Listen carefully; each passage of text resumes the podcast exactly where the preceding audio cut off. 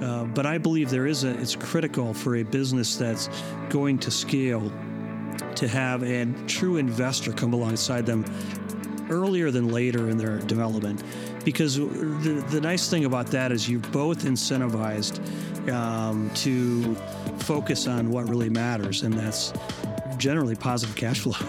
you know, if you can have a healthy balance sheet and get to where you're generating positive cash flow and you understand markets and revenue and um, the basics of running a good business, you get into strategy. A, a true investment fund has those capabilities.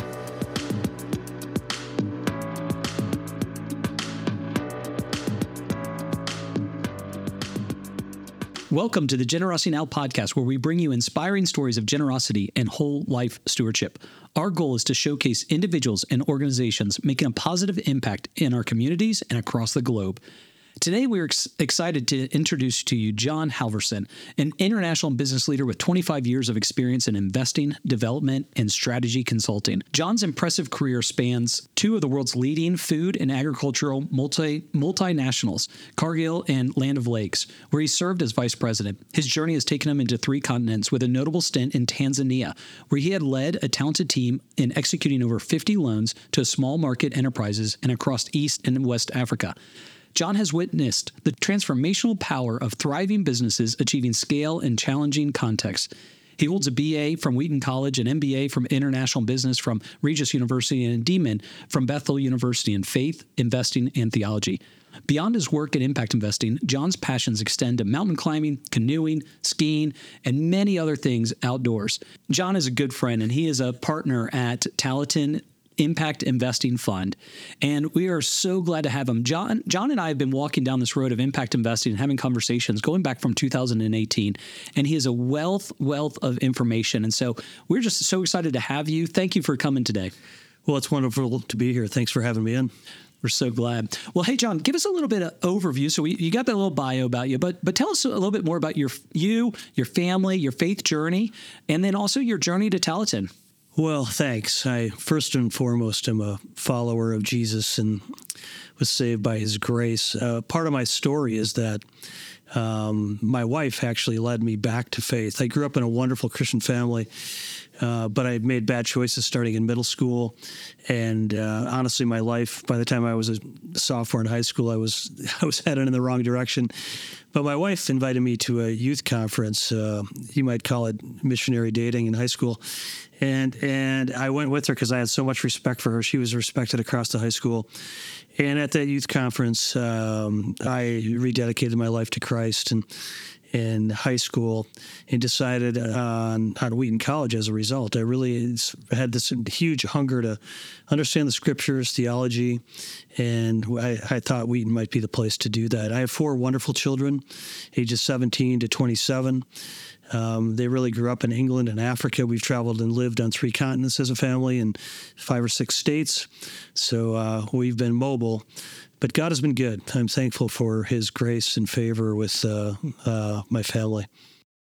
That's great. And tell us a little bit more about how did you uh, you've you've had a lot of things as we read in the bio from Cargill to Land O'Lakes and now Talanton. Like how's that? What does that journey look like? yeah, and, and, also a stint in Africa. Yeah, uh, I'll try to keep it short. I uh, after graduating from Wheaton College with a degree in theology, uh, I was uh, hired by Dr. Jerry White, the president of Navigators, to be his assistant. And during those three years at Glen Eyrie here in Colorado Springs, I was exposed to this idea that you could uh, integrate uh, business development um, and and be a, an investor uh, really for the purpose of of serving uh, the kingdom for the missions. The navigators were at the front end of making this big pivot to embracing that when I was there those three years. So that was fundamental in creating a vision for me of doing what I'm doing now. Uh, so I'm deeply thankful for those three years with uh, the Navigators. Um, during that time, I got an MBA and then was hired into Cargill 15 years at Cargill, most of my time in mergers and acquisitions and strategy, um, uh, all over the world, very much international. And during uh, my 15th year at Cargill, my head and heart were really disconnected. And I couldn't figure out why. Uh, I was making decent money and everything seemed to be going fine, mm-hmm. but I really wanted to get much more directly involved with something impactful. I wanted to integrate my faith more openly to what I was doing. And uh, God led me to an opportunity to move to Tanzania with a foundation that was investing in mid sized businesses. So we left Cargill, moved to Tanzania. During that time, got deeply involved with investing in mid sized businesses in Liberia, Malawi, and most of the time in East Africa. And I really grew to love the continent uh, the entrepreneurs. There's many. We'll talk about that later, I think. And to see the upside when things go right, you can have significant impact from a business going to scale. Jon, I just need to clarify because I don't know your story as well. When you say you were investing, were you investing on behalf of other people? Some money in those small businesses and mid-sized businesses at that stage? Yeah, great question. Um, that particular foundation did loans up to 250,000 to mid-sized businesses that needed a lot of help. These businesses often struggle with basic things like good accounting, um, how to do a really good strategy. Um, they all think they, they all want a truck. It's kind of, you sit down with them and they say, hey, a truck's going to solve all our issues. We can pick stuff up, we can take it to market. And the uh, truck um, in Africa uh, often becomes a community asset when, and not necessarily a business asset. So we would often say, I don't think necessarily a depreciating asset that's $40,000 when you're $100,000 is going to solve all your issues. So you sit down and you talk through, and maybe they do need a truck, but you really want it to be in the context of a business plan. And we would do a lot of what I would call business development early stage at that time. And it was investing foundation money. It wasn't uh, what I'm doing now with Talanton, but it was similar. So give us a little bit of an overview. I've heard you speak about this before. It's just super helpful. Give our listeners an overview of what do we mean by impact investing and faith driven investing? Impact investing is really uh, putting money to work uh, with the intent of a return. Um, with the stated goal of some kind of a transformation.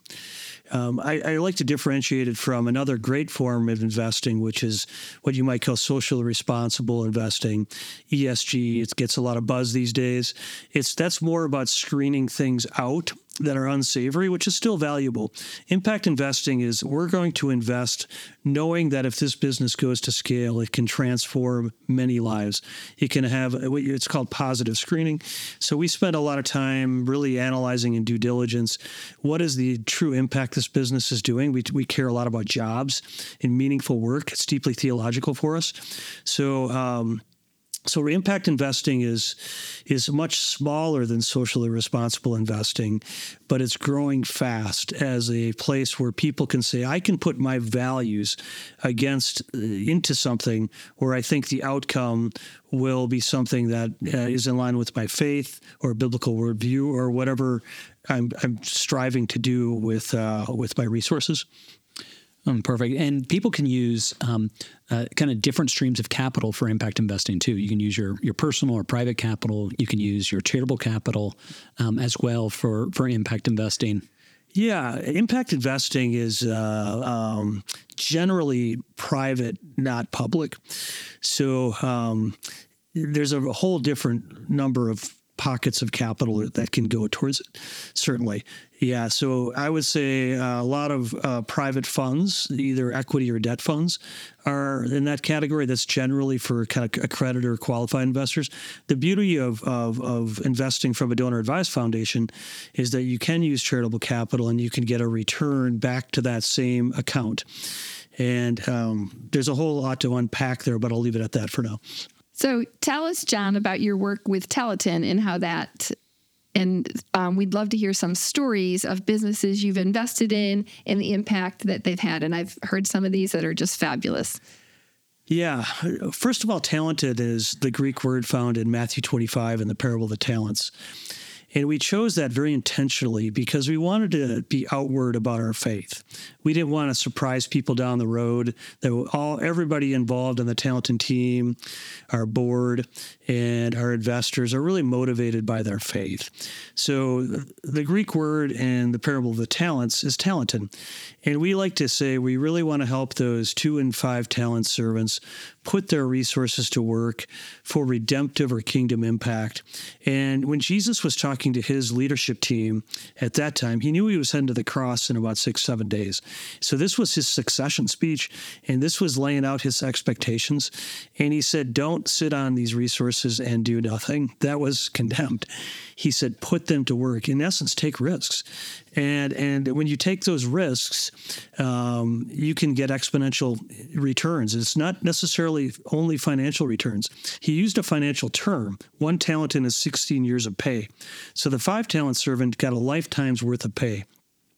He could have sat there and done nothing, lived a life of leisure, but he put it to work. And Jesus said, Well done, thou good and faithful servant. In that very same speech to his disciples, he rolled straight into the sheep and the goats. And what's that say? Serve the least of these. And that's the whole goal of Talanton is to really help people put their talents to work, not just financial, spiritual, social, experiential, natural. There's various forms of capital. Jesus was saying all these resources are mine. Put them to work. Um, and don't forget to serve the least of these. And Talanton our fund believes that serving the least of these is best done er, most of the time by giving them meaningful work, letting them use their God given gifts and abilities to reach a state of, of, of living where they can give back, where they can think for the f- future, invest in their kids, and, and really live um, you know, a, a lifestyle that glorifies God versus poverty. Talanton has been uh, been in effect in investing now for the last five years. Yeah, five years. Okay, and um, and and just to differentiate, we've we've had conversations around impact investing before, and we'll continue to have conversations around impact investing here on the on the Generosity Now podcast.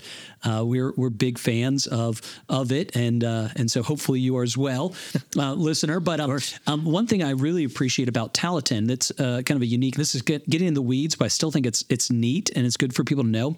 Um, there a lot of times there's different funds that are available. They're open for only just a short period of time mm-hmm. as they're raising up funding, and then they're going to go into the, the deployment of that capital phase. Something that's very unique about Talanton is it's an evergreen fund. Uh, this fund is an evergreen fund, which means that um, it, people are able to to invest in it every single month or every single quarter, and you guys are then deploying that that those funds, you know, as you receive them into new companies. Is that right? Yeah, yeah, you get that very uh, very much right, Eric. We're we're called what's called an evergreen fund. I don't want to confuse anybody. What that means is that we're open ended, and for us, that was very missional. We see the need to invest in mid sized, values driven, high impact businesses in places like Africa far into the future. And a big advantage over a closed fund is we can keep doing that as we raise more capital. Our pipeline is really been full of great investment opportunities. We've looked at over 200 companies, and we, so far we've made 13 investments. And we really are selective in choosing those values driven, purpose driven, scalable business models that are really serving often thousands of the least of these of uh, people that otherwise might not have meaningful work with good jobs. So, uh, what that means, Eric, is that uh, we particularly love when we get investors from donor advised foundations like NCF um, because uh, they have the right hearts and it fits our mission and what we're trying to do with impact. We do a, a quarterly update for everybody on, uh, on their returns, but also an impact report. And we share stories of impact, we quantify impact.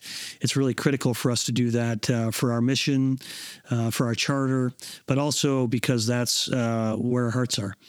And, and God has blessed us with wonderful faith driven and some just values driven CEOs who share the idea that uh, going to scale, getting bigger, is not for the sake of only financial returns, but uh, for the benefits of the community, of of uh, you know of, of really good creating meaningful work for thousands. So when you talk about because there's a timetable to this investment. It's not that like a mutual fund where they can get it back quickly. What's usually, what are they looking at as the investors? Yeah, I'll, I'll just explain some basic terms. I think, I think that's helpful. Yeah, so we have a what's called a four-year lockup on capital, and um, our, the minimum investment around is, is typically fifty thousand. Um, we have many that are in the range of a hundred thousand, uh, even two, up to two million, and and uh, we uh, look for businesses between five hundred thousand dollars and five million dollars in sales, and and we our average investment size per investment is one to three million. Um, so we really get deeply involved. We view due diligence. Due diligence, for those who don't know, is when you really start to dig in deep to an investment to decide whether or not it's a fit, and you turn over stones. And it's it's a it's a it's a, it's the unfolding of trust.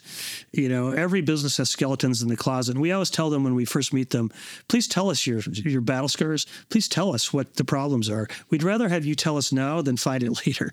And and and we really begin ministry during due diligence because that's where we start to share about ethics, about our values, and we hear see their hearts and we find stuff and then we have honest conversations and then we structure an investment that we feel like is the best possible opportunity for this business to scale. It's not just about making great financial returns. Not at all. It's more about helping this business get a financing uh, arrangement of some kind that really is a good fit for them with their cash flow so they could scale. And when they double or triple in size, or sometimes five or 10x, some of them in our portfolio are doing that now, we already are seeing the exponential impact on meaningful work. We also spend a lot of time post investment um, doing leadership mentoring and development. We have some great Christian organizations that do mentoring at the highest levels of quality, and they're um, mentoring some of our CEOs. Uh, we do that within our Talanton team. I serve on four or five boards of our investments.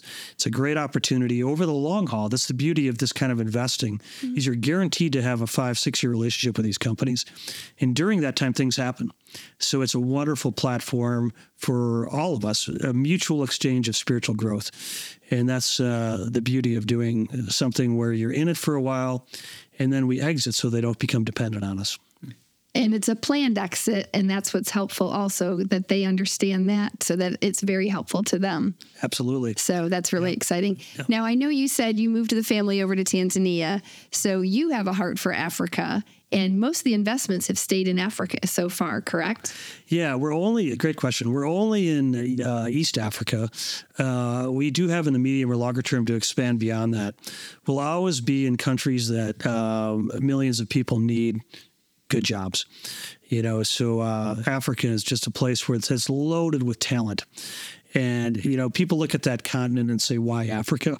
So um, the reason is that as the world goes to 9 billion people by 2035, the world's going to need everything that's in Africa. They have the most untapped minerals in the world by far. They have the most undeveloped arable agriculture land in the world by far. And what I would say is they have, and most people don't have never really seen this, they have incredible talent. And most of it is either unemployed or underemployed. And when you're underemployed, it means you don't have a job that fits your gifts and abilities. Um, so there's an opportunity there. What happens is that these folks often become entrepreneurs. I've heard from some really good organizations that do kind of statistics. Over seventy percent of Africans you could call entrepreneurs, and this is a continent of one, almost one and a half billion. Imagine that, um, and, and that's everything from microfinance entrepreneurs to mid-sized entrepreneurs to scale. Some of those really start to get it right, and when they get that equation right, um, that's where Talanton can come alongside them with responsible financing and much more than that support prayer, you know, bringing in our investor community. By the way, our investor community is loaded with talent, and they they many of them are volunteering time on boards and helping us go to scale. So we're in Kenya, um, Burundi with one great coffee investment, Rwanda and Uganda.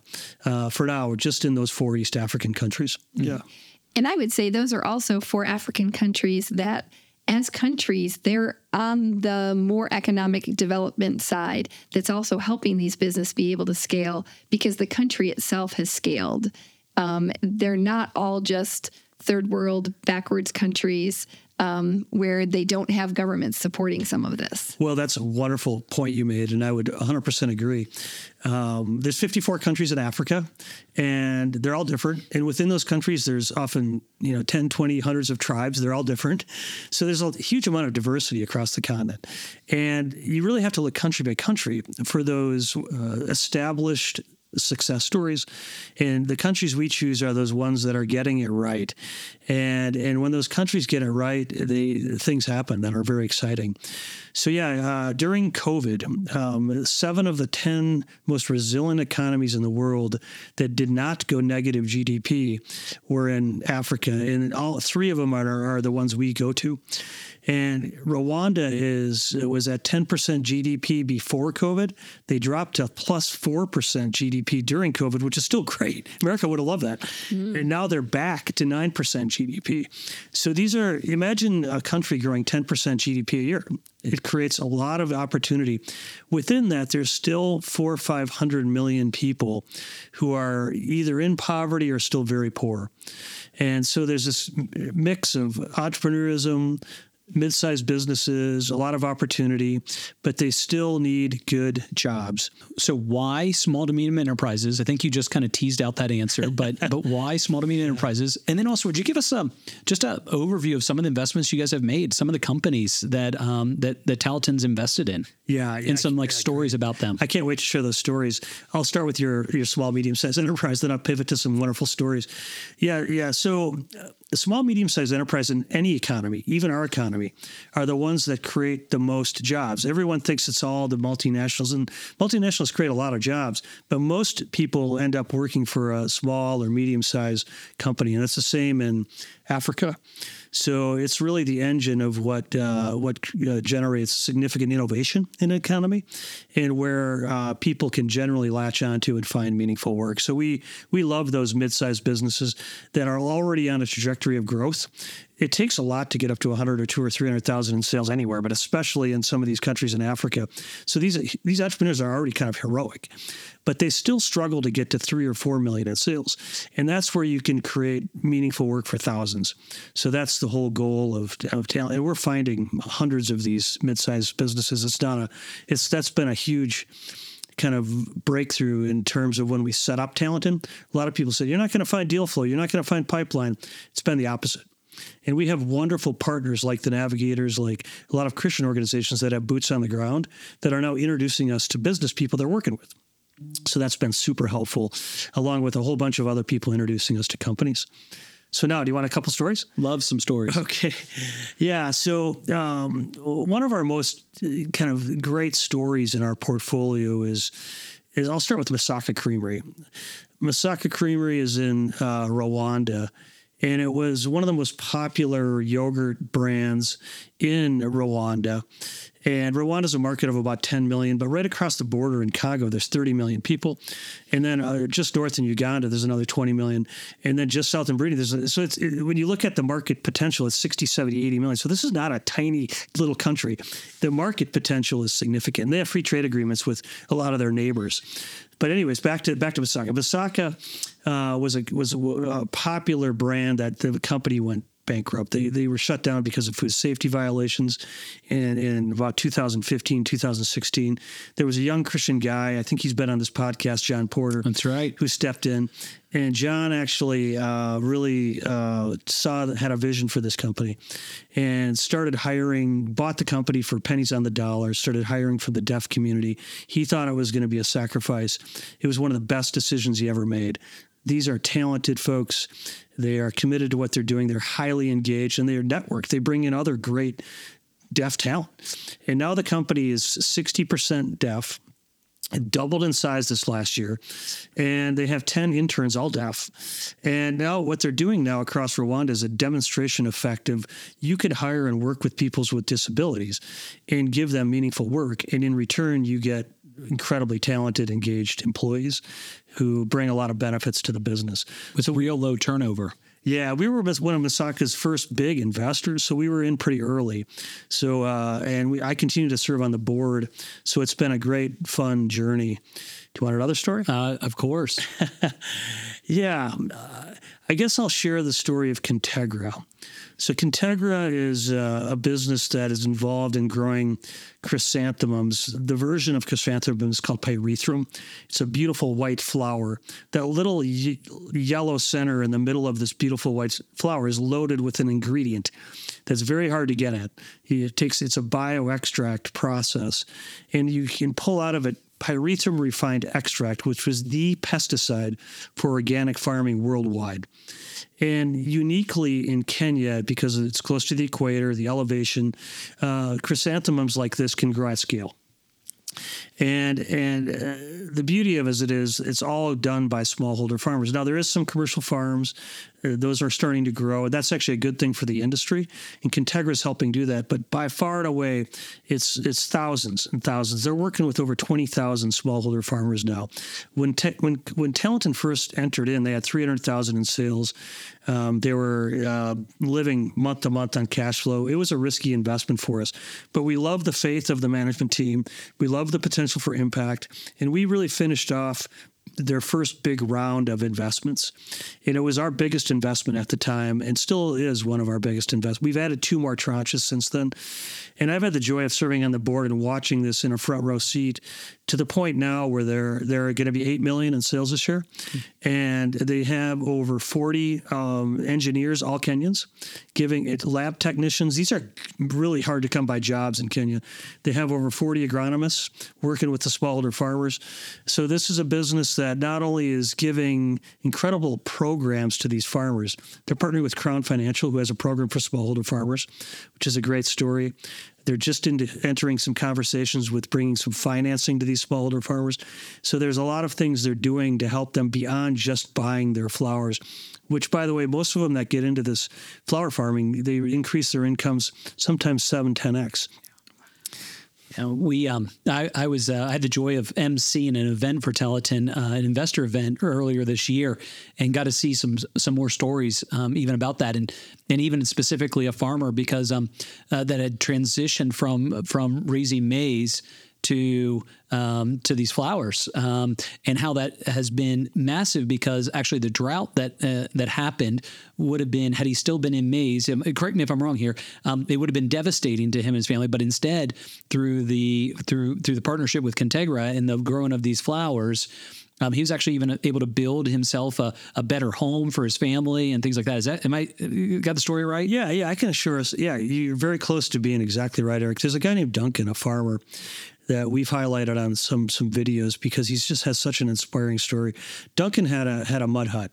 It's it's it's the perception of what a lot of people have of how a lot of people live in Africa. Now there's tons of Africans who are living in mud huts. I want to be clear about that. Duncan was, and Duncan was a sincere, dedicated farmer. And many farmers in uh, Africa and Kenya um, have kind of low self esteems. They they they they view themselves as poor, and they also view their farms as kind of food security and subsistence, nothing more than that. And when you impart a vision to them that their their farm is a noble calling, that it can be a scalable business, that done right, you can diversify your risk through different crops. You can take those crops to scale and increase yields. You can get training on agronomy. You can learn to access markets. You can become savvy through your your smartphone on apps and how to do market pricing. Kentegra helps with all of that, and they help these farmers go far beyond just providing flowers Duncan actually was a first mover into these chrysanthemums, and what the beauty of these type of flower is that it, it, it you harvest it ten months a year, so you harvest it when it, when it blooms at the right point in time. It creates a smooth cash flow for these farmers uh, compared to a traditional crop, which is highly seasonal. These farmers have something they refer to in Africa they call the hunger season. And those farmers that are in, in between those crops, a lot of grain crops, they're hungry they might eat one meal a day mm. and their kids you know are trying to go to school or working in the fields chrysanthemums can help smooth that income and it's a non-food crop which is valuable. It brings in cash.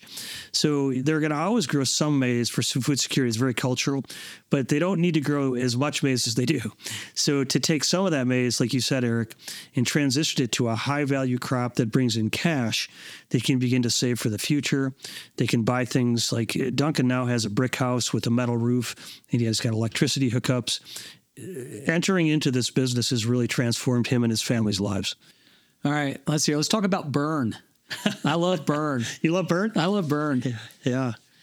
Yeah, Burn. Bern Manufacturing is another one of our investments. It's, uh, you know, the image of a cook stove is that it's for aid agencies or and that sort of thing the truth is is that 80% of Africans still use cook stoves. And a cook stove is simply uh, like about an 18 inch diameter. They throw in various forms of charcoal or wood, and it's it's, it's a stove. It's it's uh, it's pretty rudimentary. Burn has figured out how to make one of these that's very very environmentally friendly, and they work with partners that supply environmentally friendly briquettes. And uh, the beauty of Burn is that it leaves very little toxins. A lot of times, these uh, folks that are using these uh, have very bad health impacts. So uh, this is a much clean, 80% better clean uh, energy. But the beauty of the stove is that it really uses far less wood and timber, far less. So it generates significant carbon credits.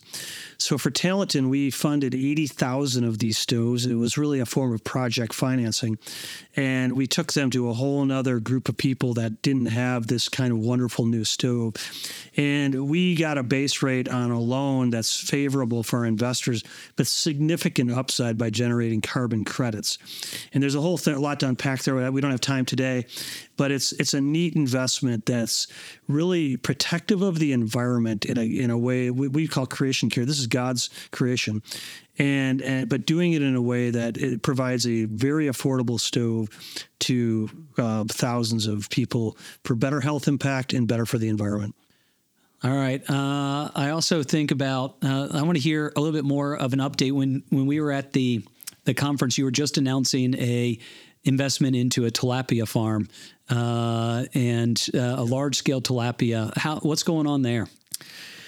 Yeah, uh, it's one of our newer investments, and we're really excited about it. Uh, tilapia is a wonderful form of protein in, in countries that are used to just having chickens and beef. Those are like far less efficient and more costly to get to scale than a, than a typical fish. And so it's wonderful to have affordable forms of protein. Protein is often deficient. In the first five years of life, uh, protein deficiency leads to huge negative outcomes. Uh, kids' brains don't develop the same, and they have uh, a lifelong impact, and they're often stunted in their growth. So, affordable protein, the product itself is impactful, but the beauty of this is that it's creating uh, hundreds of good jobs, and not just within the, the tilapia business itself. It's in southern Lake Kivu in Rwanda, by the way, and um, it's right on the border of Burundi and the Congo. And these often women, market women, they're quite hardworking, will come right to the place where they bring the fish in every day um, on a boat from the fish farms out in, out in Lake Kivu and they'll buy right there on the spot. They're very discerning. These women they, they measure each fish, they study each fish, they they pay them by size and weight and quality, and they'll they throw back stuff they don't want. I mean they're very, and then they take it to market and and they make good money every day. It's their way of making a living, and uh, so it provides not only direct employment at the fish business itself, and it provides also an opportunity for all of these market women to go out and take this to wherever they go.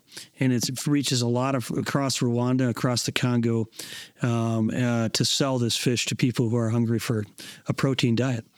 Here in the U.S., we often stock our all of our streams and all of our lakes for thing for fish. Is that part of this process also? For this til- the tilapia? Yeah, yeah, it's a good question. Uh, tilapia is grown in these fish pens, and um, the the very interesting thing about the fishing industry and lots of these big lakes in Central Africa is it's actually tied a lot to uh, the sex trafficking and human trafficking trade. These are poor communities, and they often you you've heard the old saying, you know, teach a man to fish and uh, you know he's got a livelihood. I actually don't love that. Um, it's not a bad thing. You know, I would call that very very micro. They might be slightly less poor, but they're still poor. Mm-hmm. It's much better to get a fish pen for those folks that can grow thousands of fish and teaching them how to run a fishing business. And and that's what these businesses do is they actually have their own fish pens, but then they partner sometimes with aid agencies, the, the ones that are good to work work with, mm-hmm. and they'll they'll get these villages a fish pen of their own and they'll teach them how to how to work it together. And so they go from a single fisherman catching a handful of fish every day to creating a business that's scalable. So you know, there's no stocking that. Uh, yes, some escape out into the lake, but typically they stay in the pen. And uh, they they the, the one we invested in has a whole fingerling development. There's a whole process of of going from a hatchery to fingerlings. It takes about nine months in the pen. There's a lot of uh, technology around fish feed. So this is not a low tech business. It takes a lot of know how at the right lake temperature, the right depth, um, even even the right disease maintenance and that sort of thing. This business knows how to do all that. So we were excited to see what they're going to do. We think they could grow 5, 10x and generate significant impact in that region of the world. It's so neat. I can honestly say I just learned I had no idea that there were things called fish pens. So that's fun to hear and fun to learn. You, you bring up a good point, and, and I think it's good for us to talk about um, here. And so, love to hear your thoughts.